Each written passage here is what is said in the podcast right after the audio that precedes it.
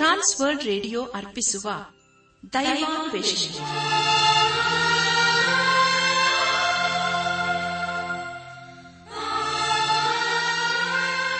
ಆತ್ಮೀಯ ಶ್ರೋತೃ ಬಾಂಧವರಿಗೆ ಪ್ರೀತಿಯ ನಮಸ್ಕಾರ. ನಮ್ಮ ದೈವಾನ್ವೇಷಣೆ ಕನ್ನಡ ಕಾರ್ಯಕ್ರಮವನ್ನು ಆಲಿಸಲು ನಿಮ್ಮನ್ನು ತುಂಬ ಹೃದಯದಿಂದ ಸ್ವಾಗತಿಸುತ್ತೇವೆ. ದೈವಾನ್ವೇಷಣೆ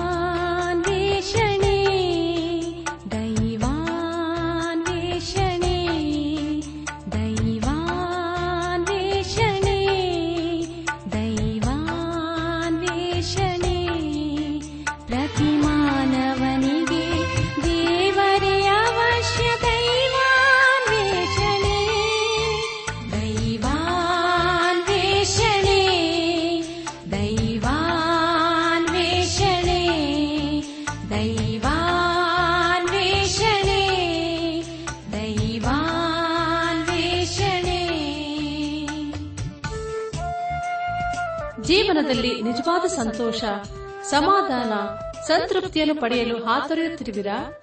ಹಾಗಾದರೆ ಬನ್ನಿ ಪ್ರಿಯರೇ, ನಿಮಗೆಂದೇ ಪ್ರೀತಿಯಿಂದ ಪ್ರಸಾರ ಮಾಡುವ ದೈವಾನ್ವೇಷಣೆ ಕಾರ್ಯಕ್ರಮವನ್ನು ಆಲಿಸಿರಿ.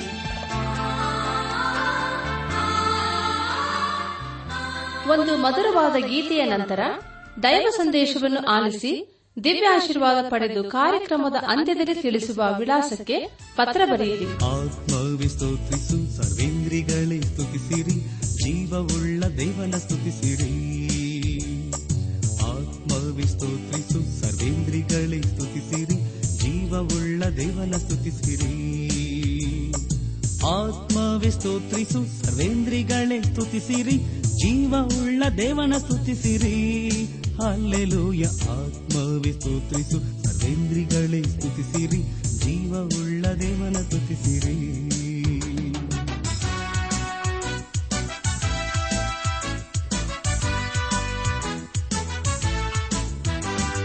ದೈವರ ಮಹೋಪಕಾರ ಒಂದು, ಎರಡು, ಎಂದಲ್ಲ, ಕೋಟಿಯಂತೆ ಅಧಿಕವಾದದು ದೇವರ ಮಹೋಪಕಾರ ಒಂದು, ಎರಡು, ಎಂದಲ್ಲ ಕೋಟಿಯಂತೆ ಅಧಿಕವಾದದು ಹೃದಯವೇ ಸ್ತೋತ್ರಿಸು, ಕೋಟಿಗಿಂತ ಅಧಿಕವಾದ ಸ್ತುತಿ ಯಜ್ಞ ನೀನು ಸಲ್ಲಿಸು.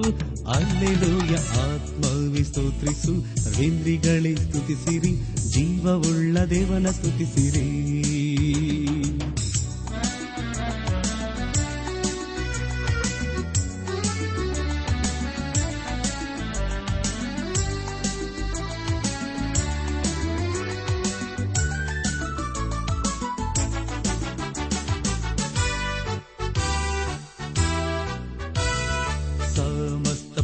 ಪ್ರಜೆಗಳೇ ಭೂಮಿಯ ನಿವಾಸಿಗಳೇ, ನನ್ನೊಡನೆ ದೇವನ ಸ್ತುತಿಸಿರಿ.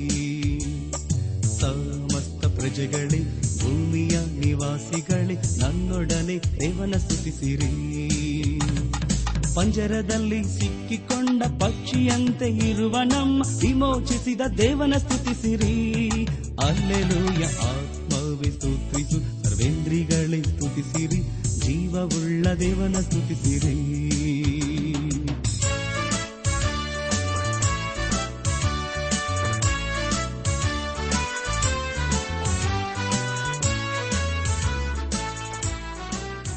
ಬನಿಪ್ರಿಯರೇ ದೇವರ ಸಮ್ಮುಖದಲ್ಲಿ ನಮ್ಮನ್ನು ತಗ್ಗಿಸಿಕೊಂಡು, ನಮ್ಮ ಶಿರವನ್ನು ಬಾಗಿಸಿ, ನಮ್ಮ ಕಣ್ಣುಗಳನ್ನು ಮುಚ್ಚಿಕೊಂಡು ದೀನತೆಯಿಂದ ಪ್ರಾರ್ಥನೆ ಮಾಡೋಣ.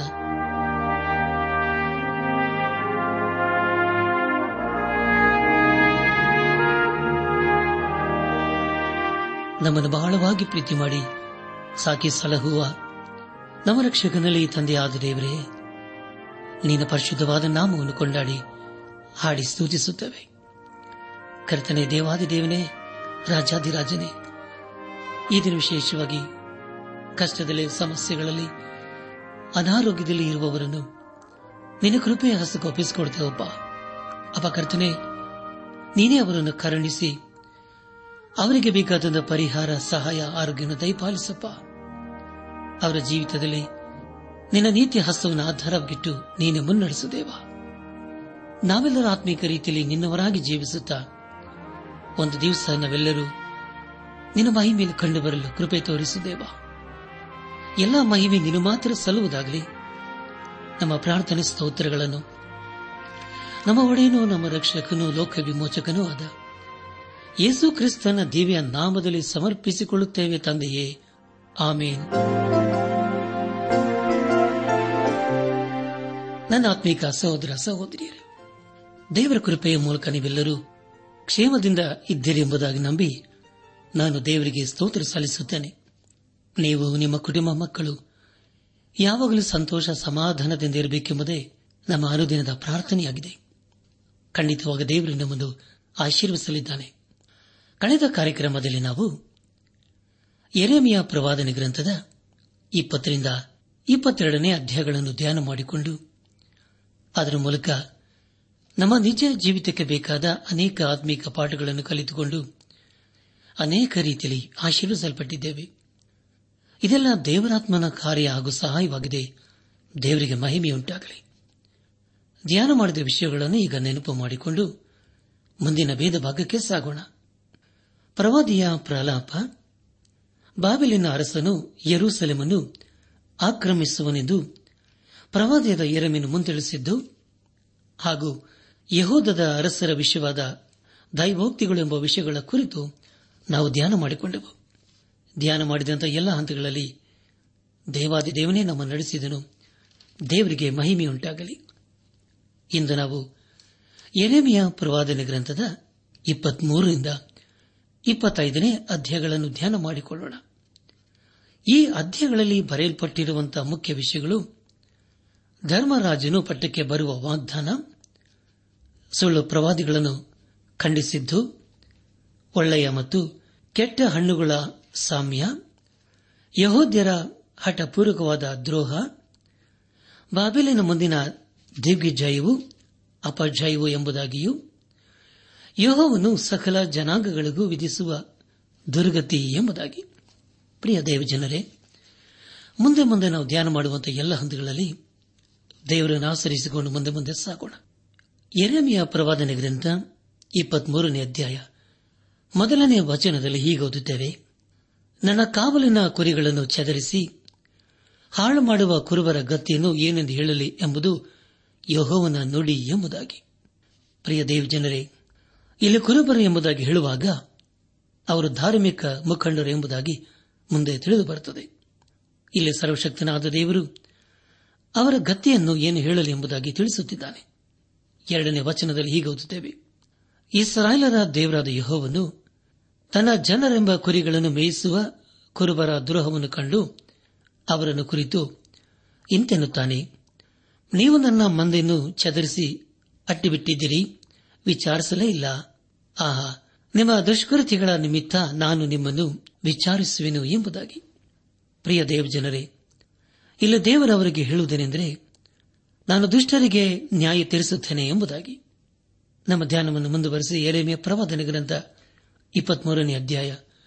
ಮೂರು ಹಾಗೂ ನಾಲ್ಕನೇ ವಚನಗಳನ್ನು ಓದುವಾಗ, ನಾನು ನನ್ನ ಮಂದೆಯನ್ನು ಯಾವ ದೇಶಗಳಿಗೆ ಅಟ್ಟಿಬಿಟ್ಟೇನೋ ಆ ಸಕಲ ದೇಶಗಳಿಂದ ಉಳಿದ ಕುರಿಗಳನ್ನು ಕೂಡಿಸಿ ತಮ್ಮ ತಮ್ಮ ಹಟ್ಟಿಗಳಿಗೆ ತಿರುಗಿ ಬರಮಾಡುವೆನು. ಅವು ದೊಡ್ಡ ಪೀಳಿಗೆಯಾಗಿ ಹೆಚ್ಚುವುವು ನಾನು ಅವುಗಳ ಮೇಲೆ ಕುರುಬರನ್ನು ನೇಮಿಸುವೆನು. ಅವರು ಅವುಗಳನ್ನು ಮೇಯಿಸುವರು. ಅವು ಇನ್ನು ಭಯಪಡವು, ಬೆದರವು. ಅವುಗಳಲ್ಲಿ ಒಂದೂ ಕಡಿಮೆಯಾಗದು. ಇದು ಯಹೋವನ ನುಡಿ ಎಂಬುದಾಗಿ. ಕರ್ತನ ಪ್ರಿಯ ಸಹೋದರ ಸಹೋದರಿಯರೇ, ಈ ಹೇಳಿಕೆಯು ಮುಖ್ಯವಾಗಿ ಇಸ್ರಾಲರು ತಮ್ಮ ದೇಶಕ್ಕೆ ಹಿಂದಿರುಗಿ ಹೋಗುವ ವಿಷಯಕ್ಕೆ ಹೋಲಿಕೆಯಾಗಿದೆ. ಒಂದು ಕಾಲದಲ್ಲಿ ಯಾರನ್ನು ಅವರು ತಿರಸ್ಕರಿಸಿದರೋ, ಈಗ ಆತನನ್ನು ಅವರು ತಮ್ಮ ಹೃದಯಗಳಲ್ಲಿ ಸ್ವೀಕರಿಸಿಕೊಳ್ಳುತ್ತಿದ್ದಾರೆ. ಇಪ್ಪತ್ಮೂರನೇ ಅಧ್ಯಾಯ ಐದನೇ ವಚನದಲ್ಲಿ ಈಗ ಓದುತ್ತೇವೆ. ಯಹೋವನು ಹೀಗನ್ನುತ್ತಾನೆ ಈಗೋ ನಾನು ಮುಂದಿನ ಕಾಲದಲ್ಲಿ ದಾವಿದನೆಂಬ ಮೂಲದಿಂದ ಸಧರ್ಮಯಾದ ಮೊಳಕೆಯನ್ನು ಚಿಗುರಿಸುವೆನು. ಅವನು ರಾಜನಾಗಿ ಆಳುತ್ತಾ ವಿವೇಕದಿಂದ ಕಾರ್ಯವನ್ನು ಸಾಧಿಸುತ್ತಾ ದೇಶದಲ್ಲಿ ನೀತಿ ನ್ಯಾಯಗಳನ್ನು ನಿರ್ವಹಿಸುವನು ಎಂಬುದಾಗಿ. ಪ್ರಿಯ ದೇವಜನರೇ ದಾವಿದನ ವಂಶದಲ್ಲಿ ಒಬ್ಬ ಅರಸನು ಬರಲಿದ್ದಾನೆ. ದೇವರ ಉದ್ದೇಶವನ್ನು ಯಾರಿಂದಲೂ ಬದಲಾಯಿಸುವುದಕ್ಕೆ ಸಾಧ್ಯವಿಲ್ಲ. ಅನೇಕರು ನಾವು ದೇವರ ಉದ್ದೇಶವನ್ನು ಬದಲಾಯಿಸಿ ಅದನ್ನು ಹೇಗೆ ಬೇಕಾದರೂ ಮಾಡಬಲ್ಲೆವೆಂಬುದಾಗಿ ಅಂದುಕೊಳ್ಳುತ್ತಾರೆ. ಆದರೆ ಬರೀರೆ ಅದು ಖಂಡಿತ ಸಾಧ್ಯವಿಲ್ಲ. ದೇವರು ತಾನು ಏನು ಮಾಡಬೇಕೆಂದಿದ್ದಾನೋ ಅದನ್ನು ಆತನು ಚೆನ್ನಾಗಿ ತಿಳಿದಿದ್ದಾನೆ. ನಾಥನ ವಂಶದಿಂದ ಯೇಸು ಕ್ರಿಸ್ತನು ಬಂದನು. ಯೇಸು ಕ್ರಿಸ್ತನು ಮತ್ತನ್ನು ಬರೆದ ಸುವಾರ್ತೆ ನಾಲ್ಕನೇ ಅಧ್ಯಾಯ ಹದಿನೇಳನೇ ವಚನದಲ್ಲಿ ಹೇಳುವುದೇನೆಂದರೆ, ಪರಲೋಕ ರಾಜ್ಯವು ಸಮೀಪಿಸಿತು, ದೇವರ ಕಡೆಗೆ ತಿರುಗಿಕೊಳ್ಳರೆಂದು ಸಾರಿ ಹೇಳುವುದಕ್ಕೆ ಪ್ರಾರಂಭಿಸಿದನು ಎಂಬುದಾಗಿ. ಪ್ರಿಯ ದೇವಜನರೇ, ಅರಸನು ಇಲ್ಲದೆ ರಾಜ್ಯವಿಲ್ಲ. ಅರಸನಾದ ಯೇಸು ಕ್ರಿಸ್ತನನ್ನು ಇಸ್ರಾಲರು ತಿರಸ್ಕರಿಸಿದರು. ಆದರೆ ಯೇಸು ಕ್ರಿಸ್ತನು ಹೇಳುವುದೇನೆಂದರೆ, ಒಂದು ದಿನ ನಾನು ಬಂದು ನನ್ನ ನೀತಿಯ ರಾಜ್ಯವನ್ನು ಸ್ಥಾಪಿಸುತ್ತೇನೆ ಎಂಬುದಾಗಿ. ನಮ್ಮ ಧ್ಯಾನವನ್ನು ಮುಂದುವರೆಸಿ. ಎರೆಮೆಯ ಪ್ರವಾದನೆ ಗ್ರಂಥ ಇಪ್ಪತ್ಮೂರನೇ ಅಧ್ಯಾಯ ಆರನೇ ವಚನವನ್ನು ಓದುವಾಗ ಅವನ ಕಾಲದಲ್ಲಿ ಯಹುದ್ಯರು ಸುರಕ್ಷಿತರಾಗಿರುವರು, ಇಸ್ರಾಯೇಲರು ನೆಮ್ಮದಿಯಾಗಿ ವಾಸಿಸುವರು. ಯಹೋವ ಚಿತ್ಕೇನು ಅಂದರೆ, ಯಹೋವನೇ ನಮ್ಮ ಸಧರ್ಮ ಎಂಬ ಹೆಸರು ಅವನಿಗಾಗುವುದು ಎಂಬುದಾಗಿ. ಪ್ರಿಯರೇ, ಈ ಲೋಕದಲ್ಲಿ ಯಾರಾದರೂ ನಾನು ನೀತಿವಂತನೋ, ನಾನು ನೀತಿಯಿಂದ ನನ್ನ ರಾಜ್ಯವನ್ನು ಆಳುತ್ತೇನೆಂಬುದಾಗಿ ಹೇಳಿದ್ದಾರಾ? ಆದರೆ ಪ್ರಿಯರೇ ಯೇಸುಕ್ರಿಸ್ತನ ಮಾತ್ರ ನೀತಿಯಿಂದ ತನ್ನ ರಾಜ್ಯವನ್ನು ಪರಿಪಾಲಿಸಬಲ್ಲನು. ನಮ್ಮ ಧ್ಯಾನವನ್ನು ಮುಂದುವರೆಸಿ ಎರೆಮೆಯ ಪ್ರವಾದನ ಗ್ರಂಥ ಇಪ್ಪತ್ಮೂರನೇ ಅಧ್ಯಾಯ ಏಳು ಹಾಗೂ ಎಂಟನೇ ವಚನಗಳನ್ನು ಓದುವಾಗ, ಆಹಾ, ಮುಂದಿನ ಕಾಲದಲ್ಲಿ ಜನರು ಇಸ್ರಾಯೇಲರನ್ನು ಐಗುಪ್ತ ದೇಶದೊಳಗಿಂದ ಉದ್ದರಿಸಿದ ಯಹೋವನ ಜೀವದಾಣೆ ಎಂಬುದಾಗಿ ಪ್ರಮಾಣ ಮಾಡುವುದನ್ನು ಬಿಟ್ಟು ಇಸ್ರಾಯೇಲ್ ಮನೆತನವೆಂಬ ಸಂತಾನವನ್ನು ಬಡಗಡ ದೇಶದಿಂದಲೂ ತಾನು ಅವರನ್ನು ತಳ್ಳಿಬಿಟ್ಟಿದ್ದ ಸಕಲ ಸೇನೆಗಳಿಂದಲೂ ಬರಮಾಡಿ ಉದ್ದರಿಸಿದ ಯಹೋವನ ಜೀವದಾಣೆ ಎಂದು ಪ್ರಮಾಣ ಮಾಡುವರು. ಅವರು ಸ್ವದೇಶದಲ್ಲಿ ಸುಖವಾಸಿಗಳಾಗಿರುವರು. ಇದು ಯಹೋವನ ನುಡಿ ಎಂಬುದಾಗಿ. ಪ್ರಿಯರೇ, ಈ ಪ್ರವಾದನೆಯು ಸತ್ಯವೇದದಲ್ಲಿ ಮತ್ತೊಂದು ಅದ್ಭುತವಾದಂತಹ ಪ್ರವಾದನೆಯಾಗಿದೆ. ಪಸ್ಕ ಹಬ್ಬವನ್ನು ಇಂದಿಗೂ ಇಸ್ರಾಲರು ಆಚರಣೆ ಮಾಡುತ್ತಾ ಇದ್ದಾರೆ. ಇದನ್ನು ಅವರು ದೇವರು ತಮ್ಮನ್ನು ಐಗುಪ್ತದಿಂದ ಬೆಳೆಸಿ ಅಲ್ಲಿಂದ ಕರೆದುಕೊಂಡು ಬಂದ ವಿಷಯವನ್ನು ನೆನಪು ಮಾಡಿಕೊಂಡು ಪಸ್ಕ ಹಬ್ಬವನ್ನು ಆಚರಣೆ ಮಾಡುತ್ತಾರೆ. ಎರೆಮೆಯ ಪ್ರವಾದನ ಗ್ರಂಥ ಇಪ್ಪತ್ಮೂರನೇ ಅಧ್ಯಾಯ ಹದಿನಾರು ಹಾಗೂ ಹದಿನೇಳನೇ ವಚನಗಳನ್ನು ಓದುವಾಗ, ಸೇನಾಧೀಶರನ್ನು ದೇಹೋ ನಿಂತೆನ್ನುತ್ತಾನೆ. ನಿಮಗೆ ಪ್ರವಾದಿಸುವ ಪ್ರವಾದಿಗಳ ಮಾತುಗಳನ್ನು ಕೇಳಬೇಡಿರಿ. ನಿಮ್ಮಲ್ಲಿ ವ್ಯರ್ಥ ನಿರೀಕ್ಷೆಯನ್ನು ಹುಟ್ಟಿಸುತ್ತಾರೆ. ಯಹೋವನ ಬಾಯಿಂದ ಹೊರಟದ್ದನ್ನು ನುಡಿಯದೆ ಸ್ವಂತ ಹೃದಯಕ್ಕೆ ಹೊಡೆದದನ್ನೇ ಹೇಳುತ್ತಾರೆ. ನನ್ನನ್ನು ಅಸಡ್ಡೆ ಮಾಡುವವರಿಗೆ ನಿಮಗೆ ಶುಭವಾಗುವುದೆಂಬುದಾಗಿ ಯಹೋನು ಅಂದಿದ್ದಾನೆಂದು ಹೇಳುತ್ತಲೇ ಇದ್ದಾರೆ.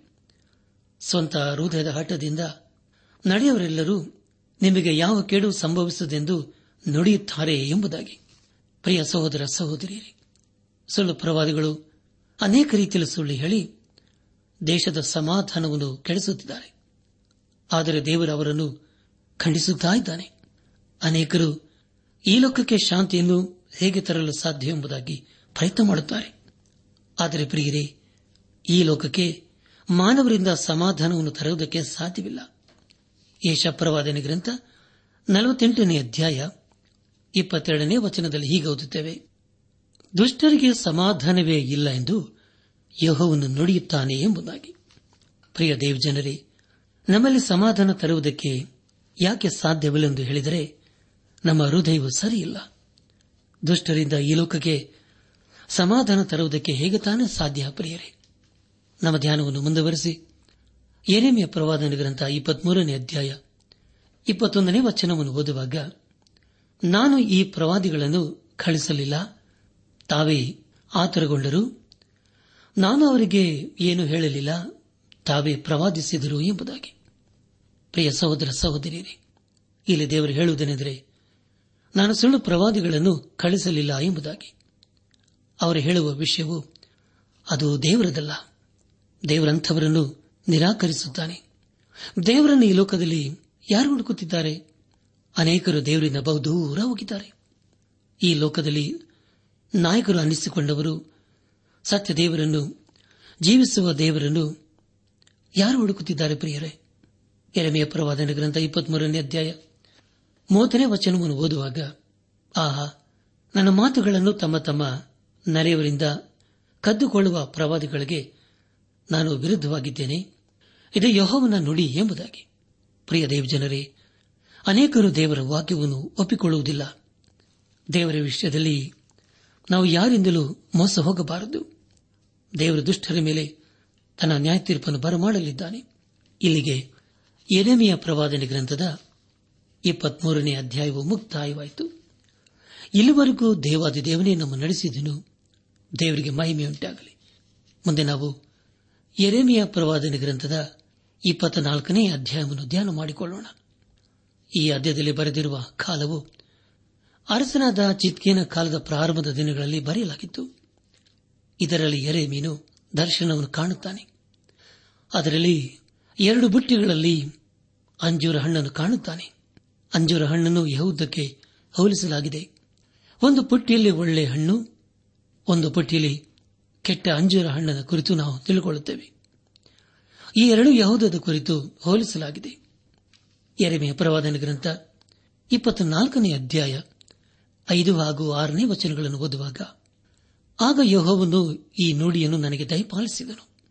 ಇಸ್ರಾಯಿಲರ ದೇವರಾದ ಯಹೋವನು ಇಂತೆನ್ನುತ್ತಾನೆ. ನಾನು ಈ ಸ್ಥಳದೊಳಗಿಂದ ಕಸ್ತಿಯರ ದೇಶಕ್ಕೆ ಕಳಿಸಿಬಿಟ್ಟ ಸರಿವರಾದ ಯಹೋದ್ಯರನ್ನು ಈ ಉತ್ತಮವಾದ ಅಂಜೂರದ ಫಲಗಳಂತೆ ಲಕ್ಷಿಸಿ ಅವರಿಗೆ ಮೇಲನ್ನುಂಟು ಮಾಡುವೆನು. ಅವರನ್ನು ಕಟಾಕ್ಷಿಸಿ ಈ ದೇಶಕ್ಕೆ ತಿರುಗಿ ಬರಮಾಡುವೆನು. ಅವರನ್ನು ಕಟ್ಟುವೆನು ಕೆಡುವುದಿಲ್ಲ ನಡುವೆನು. ಕೇಳುವುದಿಲ್ಲ ಎಂಬುದಾಗಿ. ಪ್ರಿಯ ಸಹೋದರ ಸಹೋದರಿಯರೇ, ಇಲ್ಲಿ ಸರ್ವಶಕ್ತನಾದ ದೇವರು ಇಸ್ಲಾರಿಗೆ ಹೇಳುವುದೇನೆಂದರೆ, ನಾನು ಅವರಿಗೆ ಒಳ್ಳೆದನೆ ಮಾಡಿದ್ದೇನೆ ಎಂಬುದಾಗಿ. ಕೆಟ್ಟ ಅಂಜರದ ಹಣ್ಣು ಅದು ಯರೂಸೆಲೆಮಿನಲ್ಲಿ ಉಳಿದುಕೊಂಡು ಕೊನೆಗೆ ಐಗುಪ್ತಕ್ಕೆ ಸರಿಯಾಗಿ ಹೋಗುವವರ ಕುರಿತು ತಿಳಿಸಿಕೊಡುತ್ತದೆ. ಇಪ್ಪತ್ನಾಲ್ಕನೇ ಅಧ್ಯಾಯ ಒಂಬತ್ತನೇ ವಚನದಲ್ಲಿ ಹೀಗೆ ಗೊತ್ತಿದ್ದೇವೆ, ಅವರ ಕೇಡಿಗಾಗಿ ನಾನು ಅವರನ್ನು ಲೋಕದ ಸಮಸ್ತ ರಾಜ್ಯಗಳಿಗೆ ಭಯಾಸ್ಪದವಾಗುವಂತೆ ಮಾಡುವೆನು.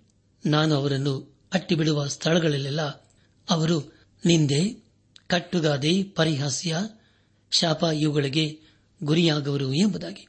ಅಂದರೆ ಪ್ರಿಯರೇ ಎರೆಮೇನು ಹೇಳುವ ಪ್ರವಾದನೆಗಳು ಹೇಗೆ ಮುಂದೆ ನೆರವೇರುತ್ತೆ ಎಂಬುದಾಗಿ ಇತಿಹಾಸದ ಮೂಲಕ ನಾವು ತಿಳ್ಕೊಳ್ಳುತ್ತೇವೆ. ಇಲ್ಲಿಗೆ ಎರೆಮೆಯ ಪ್ರವಾದನೆ ಗ್ರಂಥದ ಇಪ್ಪತ್ನಾಲ್ಕನೇ ಅಧ್ಯಾಯವು ಮುಕ್ತಾಯವಾಯಿತು. ಇಲ್ಲಿವರೆಗೂ ದೇವಾದಿ ದೇವನೇ ನಮ್ಮ ನಡೆಸಿದನು ದೇವರಿಗೆ ಮಹಿಮೆಯುಂಟಾಗಲಿ. ಮುಂದೆ ನಾವು ಎರೆಮೆಯ ಪ್ರವಾದನೆ ಗ್ರಂಥದ ಇಪ್ಪತ್ತೈದನೇ ಅಧ್ಯಾಯವನ್ನು ಧ್ಯಾನ ಮಾಡಿಕೊಳ್ಳೋಣ. ಈ ಅಧ್ಯಾಯದಲ್ಲಿ ಬರೆದಿರುವ ಪ್ರವಾದನೆಗಳು ಕಳೆದ ಅಧ್ಯಾಯವನ್ನು ಬರೆದ ಸುಮಾರು ಹದಿನೇಳು ಅಥವಾ ಹದಿನೆಂಟು ವರ್ಷ ಹಿಂದೆ ಬರೆಯಲಾಗಿತ್ತು. ಇದರ ಮೂಲಕ ನಾವು ತಿಳಿದುಕೊಳ್ಳುವುದೇನೆಂದರೆ ಎರೆಮಿಯನ ಪ್ರವಾದನ ಗ್ರಂಥವು ಅನುಕ್ರಮವಾಗಿ ಬರದಿಲ್ಲ ಎಂಬುದಾಗಿ. ಯೋಶಿಯನ ಮಗನಾದ ಯಹೋಯಾಕಿಯವನು ಈಗ ಅರಸನಾಗಿದ್ದಾನೆ. ಅವನು ತನ್ನ ತಂದೆಗಿಂತಲೂ ವಿಭಿನ್ನವಾದ ವ್ಯಕ್ತಿ ಎಂಬುದಾಗಿ ತಿಳಿದುಬರುತ್ತದೆ. ಎರಡನೇ ಅರಸುಗಳ ಪುಸ್ತಕ, ಇಪ್ಪತ್ನಾಲ್ಕನೇ ಅಧ್ಯಾಯ, ನಾಲ್ಕನೇ ವಚನ ಹಾಗೂ ಇಪ್ಪತ್ತೈದನೇ ಅಧ್ಯಾಯ. ನಾಲ್ಕನೇ ವಚನದಲ್ಲಿ ಹೀಗೆ ಓದುತ್ತೇವೆ, ಯರೂಸಲೇಮನ್ನು ನಿರಪರಾಧ ರಕ್ತದಿಂದ ತುಂಬಿಸಿದ ಮನಸ್ಸಿಯ ದುಷ್ಕೃತ್ಯಗಳನ್ನು ಯಹೋವನು ಕ್ಷಮಿಸದೇ ಹೋದನು. ಅವುಗಳಿಗಾಗಿ ಆತನು ಯಹೂದ್ಯರನ್ನು ತನ್ನ ಸನ್ನಿಧಿಯಿಂದ ತೆಗೆದುಹಾಕಬೇಕೆಂದಿದ್ದರಿಂದ ಆತನ ಅಪ್ಪಣೆಯ ಪ್ರಕಾರ ಈ ಶಿಕ್ಷೆಯವರಿಗೆ ಆಯಿತು ಎಂಬುದಾಗಿಯೂ ಪಟ್ಟಣಕ್ಕೆ ಮುತ್ತಿಗೆ ಹಾಕಿದ್ದ ಕಸ್ತಿಯರು ಹನ್ನೊಂದನೆಯ ವರ್ಷದ ನಾಲ್ಕನೇ ತಿಂಗಳಿನ ಒಂಬತ್ತನೆಯ ದಿವಸ ಪೌಳೆ ಗೋಡೆಯಲ್ಲಿ ಒಂದು ದ್ವಾರವನ್ನು ಮಾಡಿದ್ದರಿಂದ ಒಣಗಿದ್ದ ಅರಸನು ಅವನ ಎಲ್ಲ ಸೈನಿಕರು ಅದೇ ರಾತ್ರಿಯಲ್ಲಿ ಅರಸನ ತೋಟದ ಬಳಿಯಲ್ಲಿರುವ ಬಾಗಿಲಿಂದ ಓಡಿ ಹೋದರು. ಅದು ಎರಡು ಗೋಡೆಗಳ ಮಧ್ಯದಲ್ಲಿತ್ತು. ಅರಸನು, ಅರಾಬ ಎಂಬ ತಗ್ಗಾದ ಪ್ರದೇಶದ ಮಾರ್ಗವಾಗಿ ಓಡಿ ಹೋಗುತ್ತಿರುವಾಗ ಕಸ್ತಿಯರ ಸೈನ್ಯದವರು ಅವನನ್ನು ಹಿಂದಟ್ಟಿ ಎರುಕವಿನ ಬಯಲಿನಲ್ಲಿ ಹಿಡಿದರು ಎಂಬುದಾಗಿ. ಅನಾತ್ಮಿಕ ಸಹೋದರ, ಸಹೋದರಿಯರೇ, ಇಸ್ರಾಯೇಲರು ದೇವರ ಮಾತನ್ನು ಕೇಳದೆ ಹೋದದಕ್ಕಾಗಿ ಅವರ ದೇಶವನ್ನು ಬಾಬೇಲಿನವರು ಆಕ್ರಮಣ ಮಾಡಿದರು. ನಾವು ಧ್ಯಾನವನ್ನು ಮುಂದುವರೆಸಿ ಎರೆಮಿಯ ಪ್ರವಾದನೆ ಗ್ರಂಥ ಇಪ್ಪತ್ತೈದನೇ ಅಧ್ಯಾಯ. ಎಂಟು ಹಾಗೂ ಒಂಬತ್ತನೇ ವಚನಗಳನ್ನು ಓದುವಾಗ ಈಗಿರಲು ಸೇನಾಧೀಶರಣದ ಯಹೋವನ ಈ ನುಡಿಯನ್ನು ಕೇಳಿರಿ. ನೀವು ನನ್ನ ಮಾತುಗಳನ್ನು ಕೇಳದ ಕಾರಣ ಈಗ ನಾನು ಬಡಗಣ ಜನಾಂಗಗಳನ್ನೆಲ್ಲ ಕರೆಯಿಸಿ, ಬಾಬಿಲಿನ ಅರಸನು ನನ್ನ ಸೇವಕನೂ ಆದ ನೆಬಗದ್ ನೇಚರನನ್ನು ಬರಮಾಡಿ, ಇವರೆಲ್ಲರನ್ನೂ ಈ ದೇಶದ ಮೇಲೂ, ಇದರ ನಿವಾಸಿಗಳ ಮೇಲೂ, ಸುತ್ತಲಿನ ಸಕಲ ಜನಾಂಗಗಳ ಮೇಲೂ ಬೆಳೆಸಿ ಅವುಗಳನ್ನು ತುಂಬಾ ಹಾಳುಗೈದು ಬೆರಗಿನ ಸಿಳ್ಳಿಗೆ ಗುರುಪಡಿಸಿ ನಿತ್ಯ ನಾಶನಕ್ಕೆ ಈಡು ಮಾಡುವೆನು ಎಂಬುದಾಗಿ. ಪ್ರಿಯ ದೇವಜನರೇ ಇಲ್ಲ ದೇವರು ನೆಬಕತ್ ನೇಚರನನ್ನು ನನ್ನ ಸೇವಕನು ಎಂಬುದಾಗಿ ಕರೆಯುತ್ತಿದ್ದಾನೆ. ಅದಕ್ಕೆ ಕಾರಣವೇನೆಂದರೆ ದೇವರು ಅವನನ್ನು ಈ ಸರಳನನ್ನು ದಂಡಿಸುವುದಕ್ಕೆ ಒಂದು ಸಾಧನವಾಗಿ ಉಪಯೋಗಿಸಿಕೊಂಡನು ಇಲ್ಲಿ ಸರ್ವಶಕ್ತನಾದ ದೇವರು ಈ ಸರಳರನ್ನು ಹಾಗೂ ಅವರ ದೇಶವನ್ನು ಹಾಳು ಮಾಡುತ್ತೇನೆ ಎಂಬುದಾಗಿ ತಿಳಿಸುತ್ತಿದ್ದಾನೆ. ಈ ಭೂಮಿಗೆ ಹೇಗೆ ಶಾಪವು ಬಂತೋ ಅದೇ ರೀತಿಯಲ್ಲಿ ಹೆಸರಲ್ಲರೂ ದೇವರ ಮಾತನ್ನು ಉಲ್ಲಂಘನೆ ಮಾಡಿ ತಮ್ಮ ಮೇಲೆ ದೇವರ ಕೋಪವನ್ನು ಬರಮಾಡಿಕೊಂಡರು.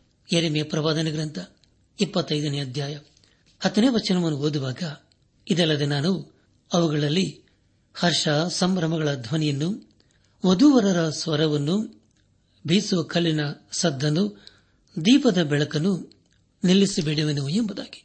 ಕರ್ತನ ಪ್ರಿಯ ಸಹೋದರ ಸಹೋದರಿಯರೇ, ಇಲ್ಲಿ ಸರ್ವಶಕ್ತನಾದ ದೇವರು ಹೇಳುವುದೇನೆಂದರೆ, ನಾನು ಈ ಸರಾರ ಮಧ್ಯದಲ್ಲಿ ಇರುವ ಸಂತೋಷವನ್ನು ತೆಗೆದುಹಾಕುತ್ತೇನೆ ಎಂಬುದಾಗಿ. ಅಂದರೆ ಪ್ರಿಯರೇ, ಅವರಲ್ಲಿರುವ ಎಲ್ಲಾ ಕಾರ್ಯಗಳನ್ನು ನಾನು ನಿಲ್ಲಿಸಿಬಿಡುತ್ತೇನೆ ಎಂಬುದಾಗಿ. ಇಪ್ಪತ್ತೈದನೇ ಅಧ್ಯಾಯ ಹನ್ನೊಂದನೇ ವಚನದಲ್ಲಿ ಹೀಗೆ ಓದುತ್ತೇವೆ, ಈ ದೇಶವೆಲ್ಲ ಹಾಳಾಗಿ ಬೆರಗೆಗೆ ಈಡಾಗುವುದು ಮತ್ತು ಈ ಜನಾಂಗಗಳು ಎಪ್ಪತ್ತು ವರ್ಷ ಬಾಬೇಲಿನ ಅರಸನ ಅಡಿಯಾಳಾಗಿ ಬಿದ್ದಿರುವವು ಎಂಬುದಾಗಿ.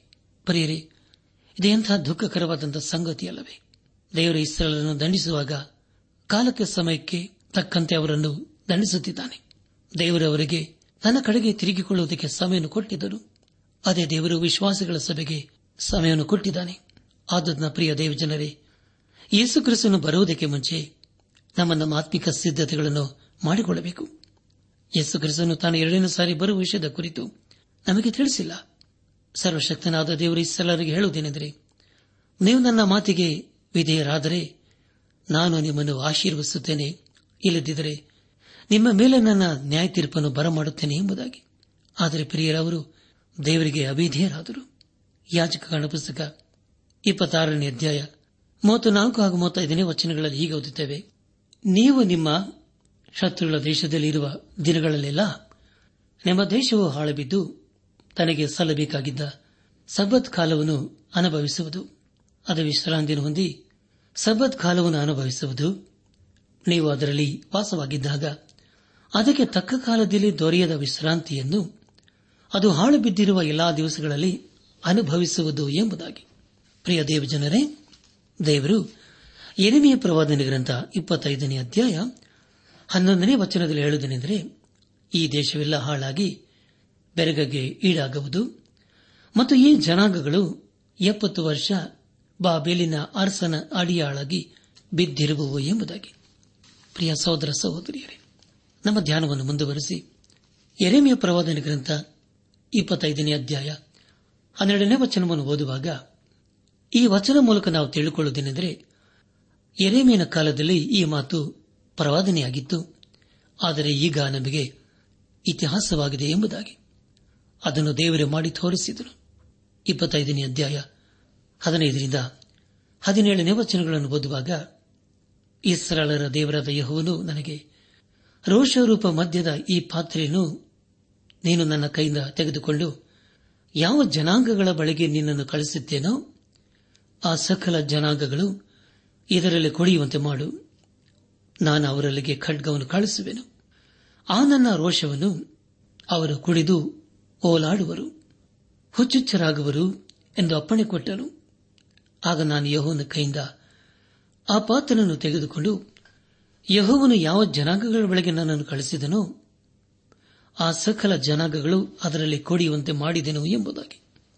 ಪ್ರಿಯರೇ, ಇಲ್ಲಿ ಸರ್ವಶಕ್ತನಾದ ದೇವರು ಜನಾಂಗಗಳ ಪಟ್ಟಿಯನ್ನು ಮಾಡಿ, ಅವರಿಗೆ ತನ್ನ ಕೋಪದ ಕುರಿತು ತಿಳಿಸುತ್ತಿದ್ದಾನೆ. ಹದಿನೆಂಟನೇ ವಚನ ಮೂಲಕ ನಾವು ತಿಳಿಕೊಳ್ಳುವುದೇನೆಂದರೆ, ದೇವರು ಇಸ್ರಾರ ಪಾಪದ ವಿಷಯವನ್ನು ಎತ್ತಿ ತೋರಿಸುತ್ತಾ ಇದ್ದಾನೆ ಎಂಬುದಾಗಿ. ಅನೇಕರ ಪಾಪವು ತುಂಬಿದೆ. ದೇವರವರ ಮೇಲೆ ತನ್ನ ನ್ಯಾಯ ತೀರ್ಪನ್ನು ಬರಮಾಡಲಿದ್ದಾನೆ. ಇಸ್ರಾಲರ ನಂತರ ದೇವರ ಕೋಪವು ಐಗುಪ್ತದ ಮೇಲೆ ಬಂದಿತು. ಎರಿಮೆ ಪ್ರವಾದನೆ ಗ್ರಂಥ ಇಪ್ಪತ್ತೈದನೇ ಅಧ್ಯಾಯ, ಹತ್ತೊಂಬತ್ತರಿಂದ ಇಪ್ಪತ್ತಾರನೇ ವಚನಗಳಲ್ಲಿ ದೇವರಿಗೆ ಅವಿಧೇಯರಾಗುವವರ ಕುರಿತು ಬರೆಯಲಾಗಿದೆ. ದಯಮಾಡಿ ಸಮಯ ಮಾಡಿಕೊಂಡು ಎರೆಮೆಯ ಪ್ರವಾದನ ಗ್ರಂಥ ಇಪ್ಪತ್ತೈದನೇ ಅಧ್ಯಾಯ, ಹತ್ತೊಂಬತ್ತರಿಂದ ಇಪ್ಪತ್ತಾರನೇ ವಚನಗಳನ್ನು ಓದಿಕೊಳ್ಳಬೇಕೆಂಬುದಾಗಿ ನಿಮ್ಮನ್ನು ನಾನು ಪ್ರೀತಿಯಿಂದ ಕೇಳಿಕೊಳ್ಳುತ್ತೇನೆ. ಇಪ್ಪತ್ತೈದನೇ ಅಧ್ಯಾಯ, ಇಪ್ಪತ್ತೇಳನೇ ವಚನದಲ್ಲಿ ಹೀಗೆ ಓದುತ್ತೇವೆ. ಇದಲ್ಲದೆ, ಈ ಅಪ್ಪಣೆಯಾಯಿತು. ನೀನು ಅವರಿಗೆ ನುಡಿಯತಕ್ಕದ್ದೇನೆಂದರೆ ಇಸ್ರಾಳರ ದೇವರು ಸೇನಾಧೀಶ್ವರನಾದ ಯಹೋ ನಿಂತನುತ್ತಾನೆ ನಾನು ನಿಮ್ಮಲ್ಲಿಗೆ ಖಡ್ಗವನ್ನು ಕಳಿಸುವೆನು ಆ ನನ್ನ ರೋಷವನ್ನು ಕುಡಿದು ಅಮಲೇರಿದವರಾಗಿ ಕಕ್ಕೆ ಬಿದ್ದು ಕೇಳದಿರಿ ಎಂಬುದಾಗಿ. ಪ್ರಿಯ ದೇವಜನರೇ, ಇಲ್ಲಿ ದೇವರು ತನ್ನ ನ್ಯಾಯ ತೀರ್ಪಿನ ಕುರಿತು ತಿಳಿಸುತ್ತಿದ್ದಾನೆ. ದೇವರು ಅವರೆಲ್ಲರನ್ನು ದಂಡಿಸಲಿದ್ದಾನೆ. ಅದಕ್ಕೆ ಕಾರಣ ಅವರು ದೇವರಿಗೆ ಅವಿದ್ಯರಾದದೇ ಆಗಿತ್ತು. ಇಪ್ಪತ್ತೈದನೇ ಅಧ್ಯಾಯ. ಮೂವತ್ತನೇ ವಚನ ಮೂಲಕ ನಾವು ತಿಳಿದುಕೊಳ್ಳುವುದೇನೆಂದರೆ ದೇವರ ನ್ಯಾಯ ತೀರ್ಪು ಕೇವಲ ಇಸ್ರಾಲರ ಮೇಲೆ ಮಾತ್ರವಲ್ಲ, ಆತನ ಕೋಪವು ಬಾಬೇಲಿನ ಮೇಲೆ ಕೂಡ ಬರಲಿದೆ ಎಂಬುದಾಗಿ ತಿಳಿದು ಬರುತ್ತದೆ. ಕೊನೆಯದಾಗಿ ಎರೆಮೆಯ ಪ್ರವಾದನೆ ಗ್ರಂಥ, ಇಪ್ಪತ್ತೈದನೇ ಅಧ್ಯಾಯ. ಮೂವತ್ತೆರಡನೇ ವಚನವನ್ನು ಓದುವಾಗ ಸೇನಾಧೀಶರಾದ ಯಹೋ ನಿಂತನುತ್ತಾನೆ ಆಹಾ, ಕೇಡು ಜನಾಂಗದಿಂದ ಜನಾಂಗಕ್ಕೆ ಹರಡುವುದು, ದೊಡ್ಡ ಬಿರುಗಾಳಿಯು ಲೋಕದ ಕಟ್ಟಗಳಿಂದ ಎದ್ದು ಬರುವುದು ಎಂಬುದಾಗಿ. ಪ್ರಿಯ ಸಹೋದರ ಸಹೋದರಿಯರೇ, ಇಲ್ಲಿ ನಾವು ನಮಗತ್ ನೇಚರನ ಸರ್ವಾಧಿಕಾರದ ಕುರಿತು ನಾವು ತಿಳಿದುಕೊಳ್ಳುತ್ತೇವೆ ಈ ವಚನದಲ್ಲಿ ದೇವರ ಕೋಪವು ಹೇಗಿರುತ್ತದೆ ಎಂಬುದಾಗಿ ತಿಳಿದು ಈ ಸಂದೇಶವನ್ನು ಆಲಿಸುತ್ತಿರುವ ನನಾತ್ಮಿಕ ಸಹೋದರ ಸಹೋದರಿಯರೇ, ದೇವರು ಪ್ರೀತಿ ಸ್ವರೂಪನು ಅದೇ ಸಮಯದಲ್ಲಿ ಆತನು ದಯಿಸುವ ಅಗ್ನಿಯಾಗಿದ್ದಾನೆ. ಯಾರು ಆತನಿಗೆ ವಿಧೇಯರಾಗಿ ಜೀವಿಸುತ್ತಾರೋ ಅಂತವರ ಜೀವಿತದಲ್ಲಿ ಆತನು ಪ್ರೀತಿ ಸ್ವರೂಪನಾಗಿರುತ್ತಾನೆ. ಆದರೆ ಯಾರು ಆತನ ಮಾತಿಗೆ ಅವಿಧೇಯರಾಗುತ್ತಾರೋ ಅಂತವರ ಜೀವಿತದಲ್ಲಿ ಆತನು ತನ್ನ ನ್ಯಾಯ ತೀರ್ಪನ್ನು ಬರಮಾಡುತ್ತಾನೆ. ಆದುದರಿಂದ ಪ್ರಿಯ ದೇವಜನರೇ, ನಮ್ಮ ಜೀವಿತದಲ್ಲಿ ದೇವರಿಗೆ ವಿಧೇಯರಾಗಿ ಜೀವಿಸುತ್ತಾ ಆತನ ಆಶೀರ್ವಾದಗಿನ ಪಾತ್ರರಾಗೋಣ. ದೇವರ ಸಮಾಧಾನ ನಿಮ್ಮೊಂದಿಗೆ ಸದಾ ಇರಲಿ.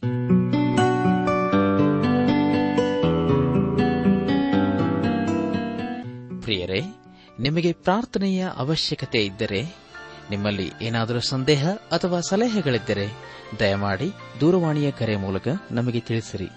ನಮ್ಮ ಮೊಬೈಲ್ ದೂರವಾಣಿ ಸಂಖ್ಯೆ ಒಂಬತ್ತು ಎಂಟು ನಾಲ್ಕು ಐದು ಆರು ಒಂದು ಆರು ನಾಲ್ಕು ಒಂದು ಎರಡು.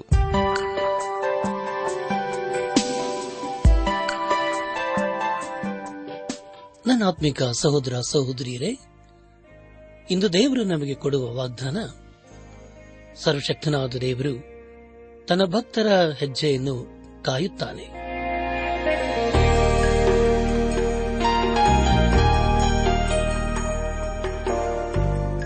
ಪ್ರಿಯರೇ ದೈವಾನ್ವೇಷಣೆ ಕಾರ್ಯಕ್ರಮವು ನಿಮ್ಮ ಅನುದಿನ ಜೀವನಕ್ಕೆ ಬೇಕಾದ ನವ ಉತ್ತೇಜನ ಹಾಗೂ ಆಶೀರ್ವಾದ ನೀಡಿದೆ ಎಂದು ನಾವು ನಂಬುತ್ತೇವೆ. ನಿಮ್ಮ ಅನಿಸಿಕೆ ಹಾಗೂ ಅಭಿಪ್ರಾಯ ನಮ್ಮೊಂದಿಗೆ ಪತ್ರದ ಮೂಲಕ ಇಮೇಲ್ ಅಥವಾ ದೂರವಾಣಿ ಮೂಲಕ ದಯಮಾಡಿ ತಿಳಿಸಿರಿ. ನಿಮ್ಮ ಸಂತೋಷದಲ್ಲಿ ನಾವು ಸಹ ಪಾಲುಗಾರರಾಗುತ್ತೇವೆ ಹಾಗೂ ನಿಮ್ಮ ಪತ್ರಗಳಿಗೆ ಉತ್ತರಿಸುತ್ತೇವೆ. ಈ ಕಾರ್ಯಕ್ರಮವನ್ನ ಕೇಳುವಂತೆ ನಿಮ್ಮ ಸ್ನೇಹಿತರಿಗೂ ಬಂಧುಗಳಿಗೂ ನೆರೆಹೊರೆಯವರಿಗೂ ತಿಳಿಸಿರಿ. ದೇವರ ಅಧಿಕ ಆಶೀರ್ವಾದ ನಿಮ್ಮೆಲ್ಲರ ಮೇಲೆ ಸುರಿಯಲಿ.